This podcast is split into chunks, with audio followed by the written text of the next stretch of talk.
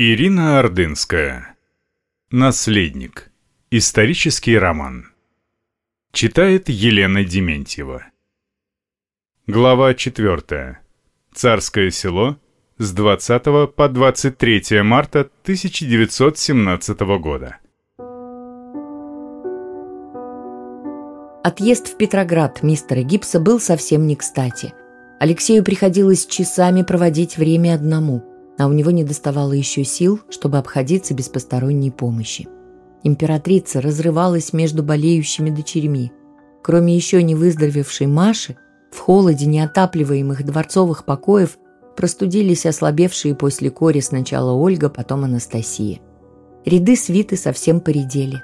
Лучшая подруга императрицы Анна Александровна Вырубова не оправилась после кори, которой переболела вместе с детьми.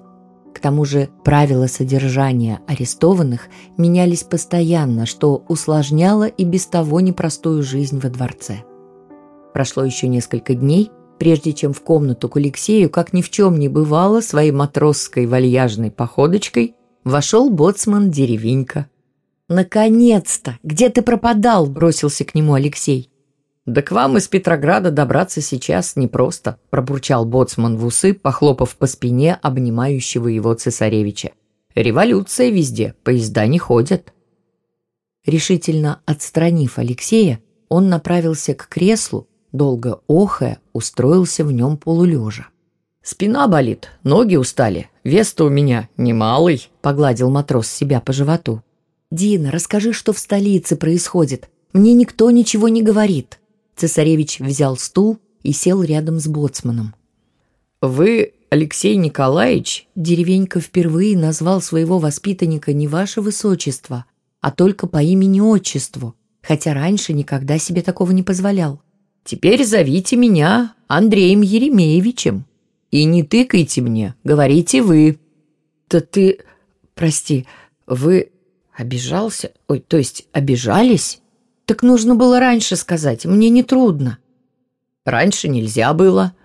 Теперь вот вы бывший цесаревич, потому как император отрекся, и у власти сейчас сам народ, торжественно сказал боцман, явно чужие, где-то на митинге услышанные слова. «Вы налили бы мне стакан воды, а то пить хочется», добавил он, показав пальцем на графин у кровати Алексея. «Пожалуйста, мне не трудно», Андрей Еремеевич». «Андрей Еремеевич», — повторил как эхо Алексей, наливая воду в стакан. «В Петрограде плохо. Продукты снова в цене поднялись. Бандит прямо на улицах людей грабят. Как стемнеет, не выйдешь. Вы, небось, и не знаете, что сколько стоит. И никогда не знали». Отпивая воду из стакана большими глотками, ухмыльнулся матрос. «Да, наверное, не знаю», — согласился цесаревич. Сам знаешь, магазины мы только за границей могли посещать, а дома никогда, ну разве что в Ялте. Вот и я об этом же. За вас всегда другие все делали. Потому народ без царя теперь жить хочет. Отец сам отрекся от престола. От возмущения Алексей покраснел. «Сам», — отмахнулся деревенька, — «скажешь тоже. Малы вы еще рассуждать об этом. Я устал с дороги, как отдохну немного, снова к вам приду». Жизнь во дворце у арестованных постепенно налаживалась, насколько это было возможно в непривычных условиях полной изоляции. С внешним миром общались теперь только письмами, новости узнавали из газет, которые исправно каждый день доставляли из столицы. Новости были неутешительными, поэтому, особенно после истерики у Татьяны, вызванный оскорбительной для семьи статьей, все газеты и журналы сначала просматривал император. Только с его разрешения какие-то издания могли брать другие члены семьи. Большинство же газет убирали подальше. Алексей не обращал на это внимания. Газеты его не интересовали. Он был страшно доволен тем, что ему удалось, наконец, наладить постоянную переписку с Колей Деревенко. Когда сестры стали чувствовать себя лучше, доктор Деревенко мог иногда бывать дома. Как врачу, новые власти ему разрешили покидать дворец и возвращаться снова, и он исправно каждый раз приносил письма от сына. Коля тоже скучал. Его не выпускали на прогулки, так как город был наполнен пьяной солдатней и революционными матросами. Все жители пересказывали друг другу истории о разграбленных магазинах и складах, о нападениях на дома состоятельных купцов, о поножовщине прямо на улицах. И все, что Коля слышал от кухарки или горничной, он пересказывал в письмах Алексею. Хотя всю корреспонденцию, поступающую во дворец, должен был просматривать комендант, эти письма к нему не попадали. Мальчишки всегда передавали друг другу письма через доктора, пряча их под обертками плиток шоколада, засовывая в переплеты книг, придумывая каждый раз новые секретные места. Так делали они с самого начала своей переписки задолго до ареста императорской семьи.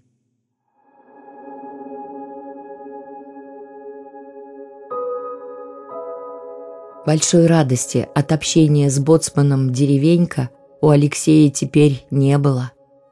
Его старого дядьку словно подменили. Матрос был страшно горд, что теперь у власти сам народ, и словно обижался на когда-то обожаемого им мальчика за ту привязанность, которую раньше к нему питал. Услужливость матроса, прежде часто напоминавшая подобострастие, которого от него никто из императорской семьи не требовал, сейчас отозвалась плохо скрываемой обидой. Цесаревич ни о чем не мог боцмана попросить. Тот сразу в ответ напоминал ему о его изменившемся положении, почему-то воспринимал просьбу как приказ и начинал возмущаться. В свою очередь сам постоянно просил Алексея о чем-то, обращаясь с ним как с подчиненным. Спустя пару дней после возвращения боцмана Алексей уже почти скучал пораньше такому надоедавшему ему Сидную Ивановичу. Положение спасало только то, что деревенька часами где-то пропадал. Алексея же стали навещать выздоравливающие сестры, близкие ему из свиты люди, в основном подруги мамы, и месье Жильяр, который все чаще заговаривал о том, что пора возобновлять уроки.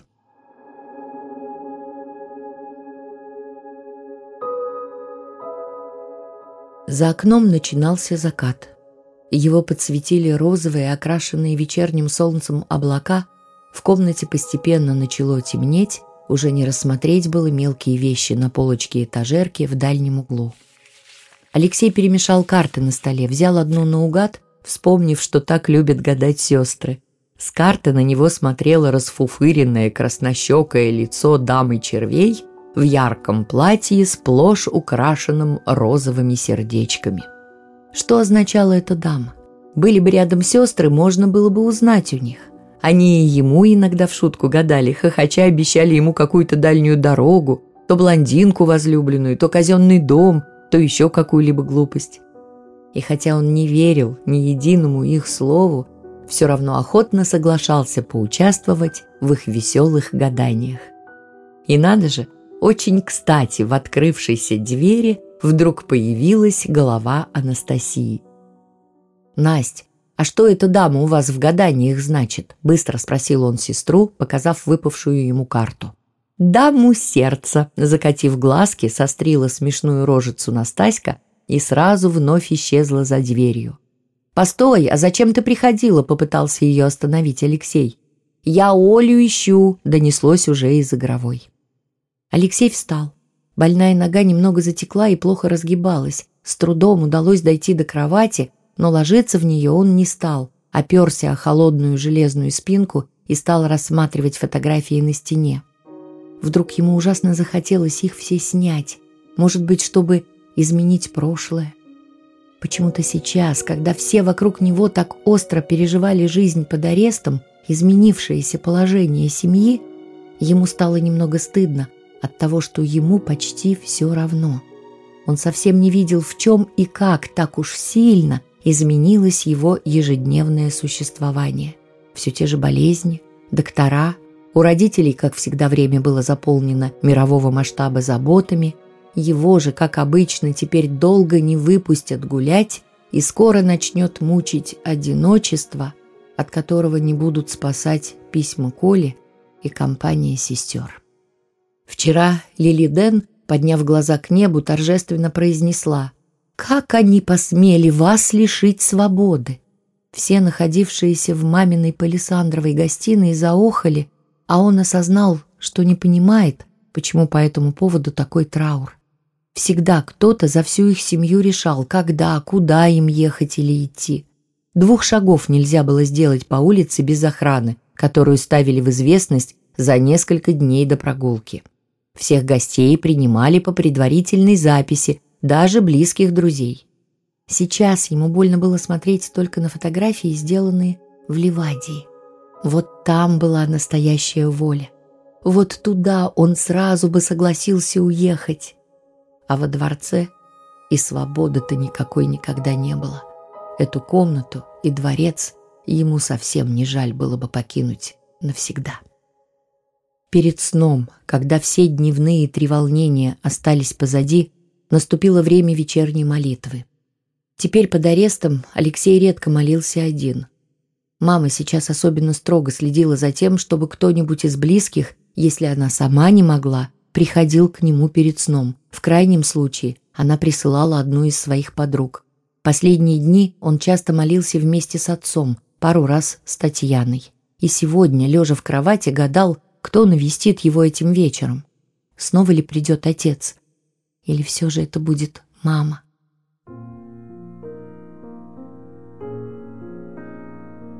Молитва с отцом была всегда как-то по-особенному торжественной. Может быть, потому что тот никогда не опускался у Киота на колени, как делали иногда сестры или мама, когда хорошо себя чувствовала.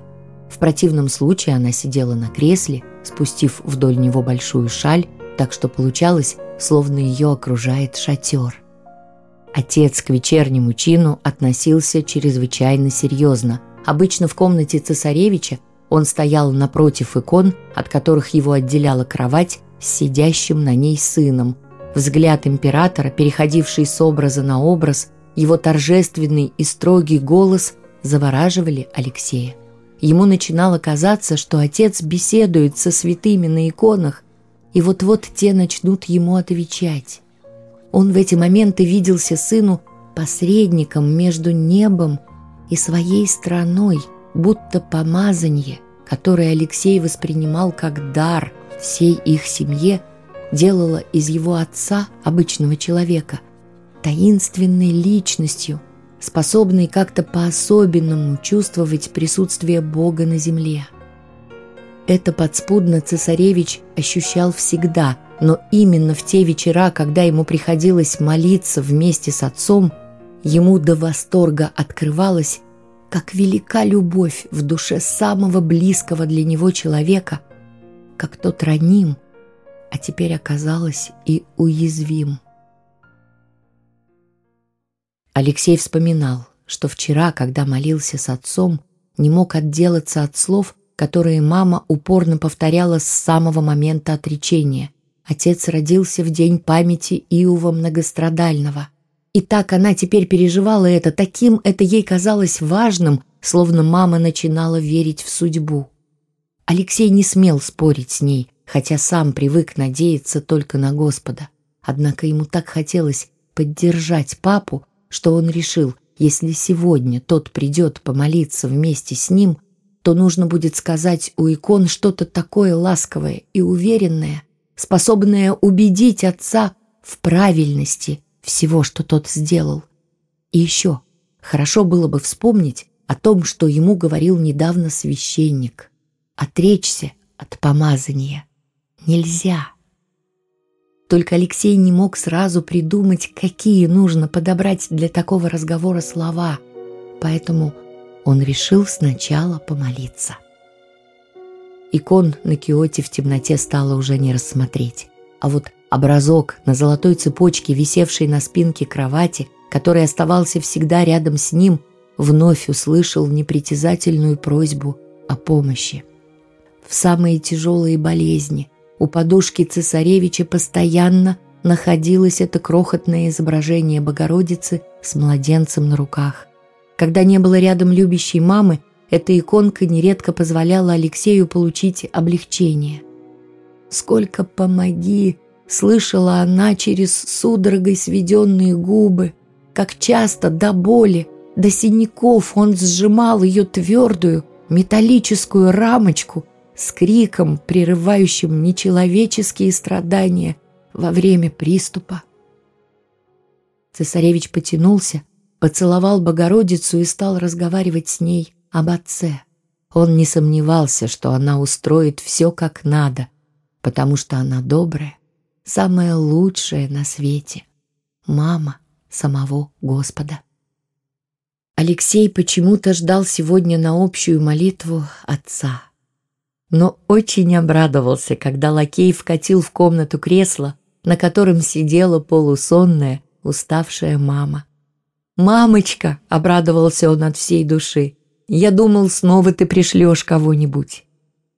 «Знаешь, я очень устала. Сердце снова болит. Но соскучилась о тебе, солнышко мое. Иди, я тебя поцелую», — позвала она сына. Он перебрался на край кровати, чтобы она могла поцеловать его в щеку. Мы последние дни с папой вместе молились. Молодцы, она снова его поцеловала.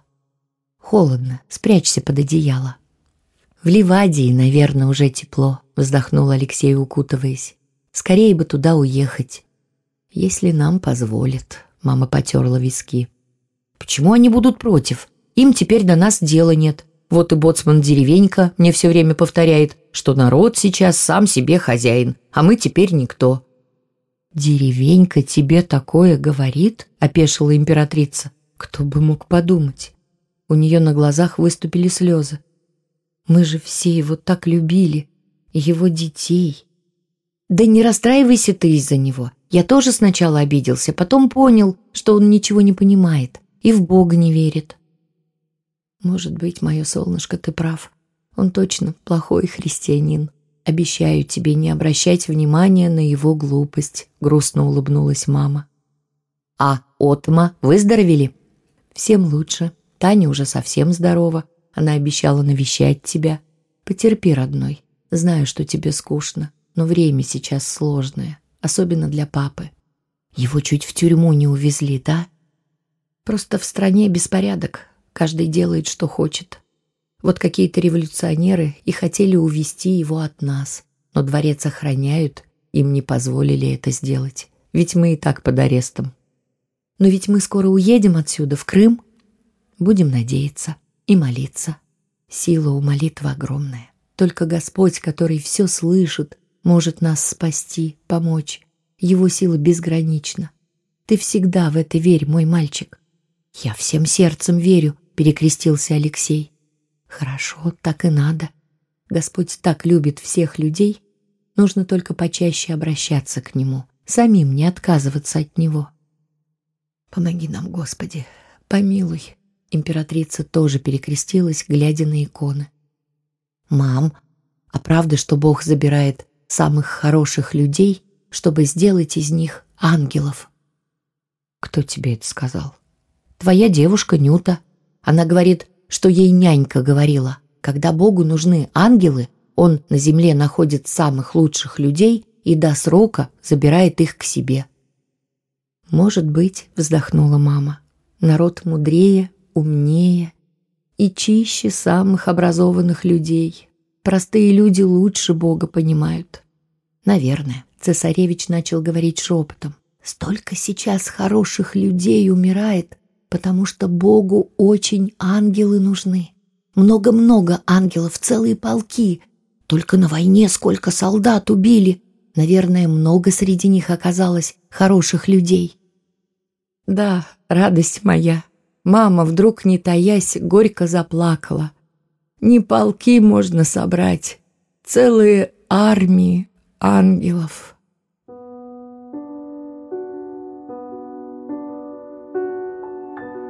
Во вторник, 21 марта, с раннего утра достаточно размеренная жизнь последних дней неожиданно оказалась растревожена. Хотя правила для арестованных, в общем-то, определили, и они старались их придерживаться – Алексею совершенно непонятно было, что происходит. К нему утром не приходил ни один человек, кроме боцмана деревенька, который явился всего на несколько минут, пообещал узнать новости, причину беготни слуг и солдат внизу, быстро ушел и больше не появлялся. Цесаревич, хромая, медленно прошелся по длинному коридору второго детского этажа, часового в нем не было. В комнатах сестер тоже никого не оказалось, кроме спавшей Марии. Пробегавшая мимо горничная на ходу отчиталась, что княжны у их величеств. Идти на первый родительский этаж без разрешения Алексей не решился, хотя ему было немного обидно, что вся семья собралась какому-то, скорее всего, очень важному делу, а его не позвали. Вечно его жалеют. Ему скоро исполнится 13 лет, и он уже совсем не ребенок и понимает не меньше других, уж точно не меньше Настаськи. В окно комнаты Марии и Анастасии внизу, в парке, ему ничего не удалось рассмотреть. Также ничего не было видно из окон комнаты старших сестер.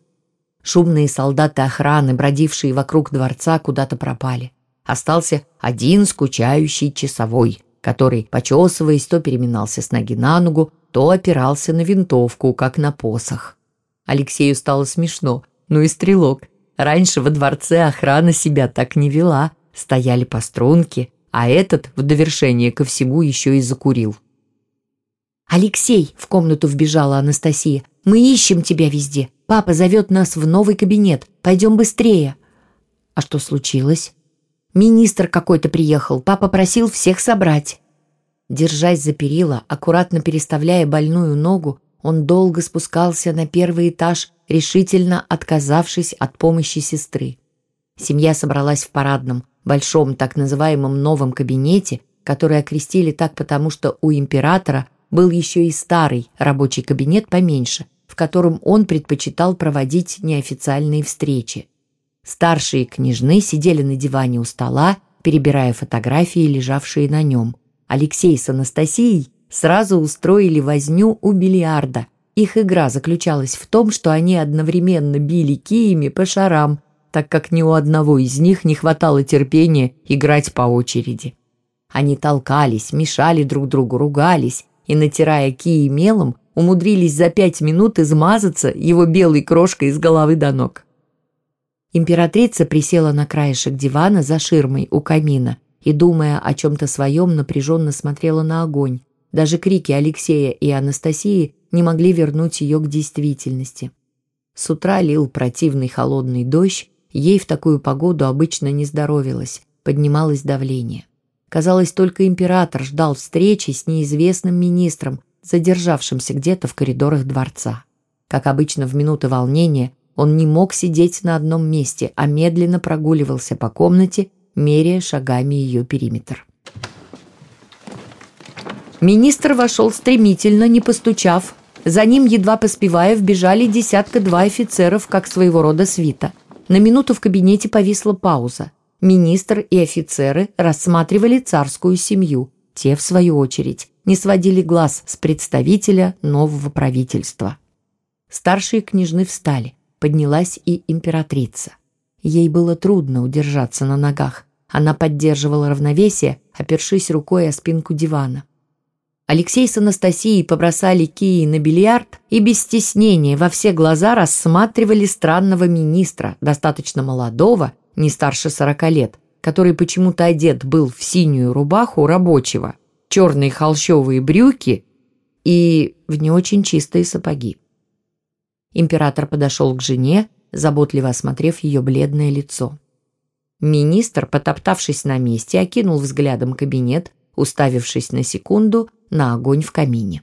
Потом решительно направился к императорской чите, на ходу протягивая руку. «Я министр юстиции России Александр Федорович Керенский», – потряс он руку императора. «Керенский», – пожал руку и императрица. Потом он быстро прошелся по комнате, на ходу пожимая руку каждому из детей, при этом повторяя «Керенский». Особенного внимания удостоился только Алексей. Его руку он подержал подольше, без церемонии разглядывая наследника.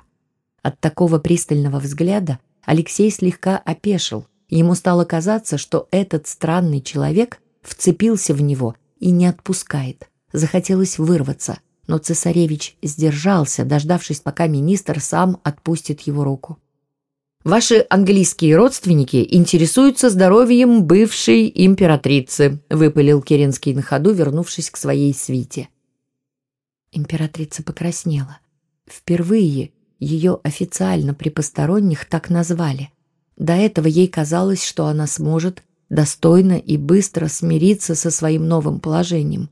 Но вот так неожиданно брошенное в лицо слово «бывшее» все же больно резануло, укололо самолюбие. Ей понадобилось время, чтобы собраться.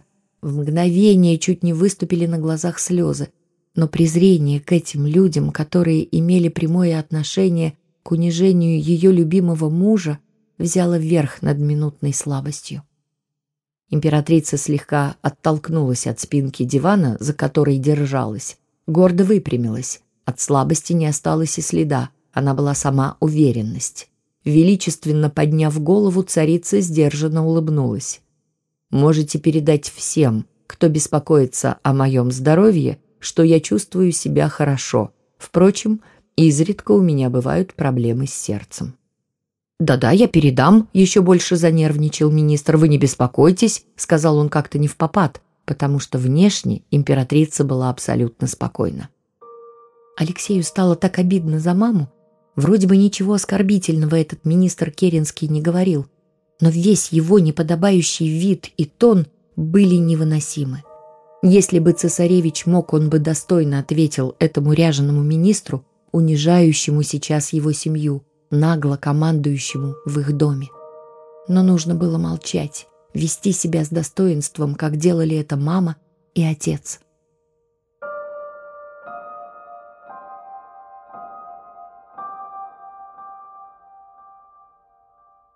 Продолжение следует.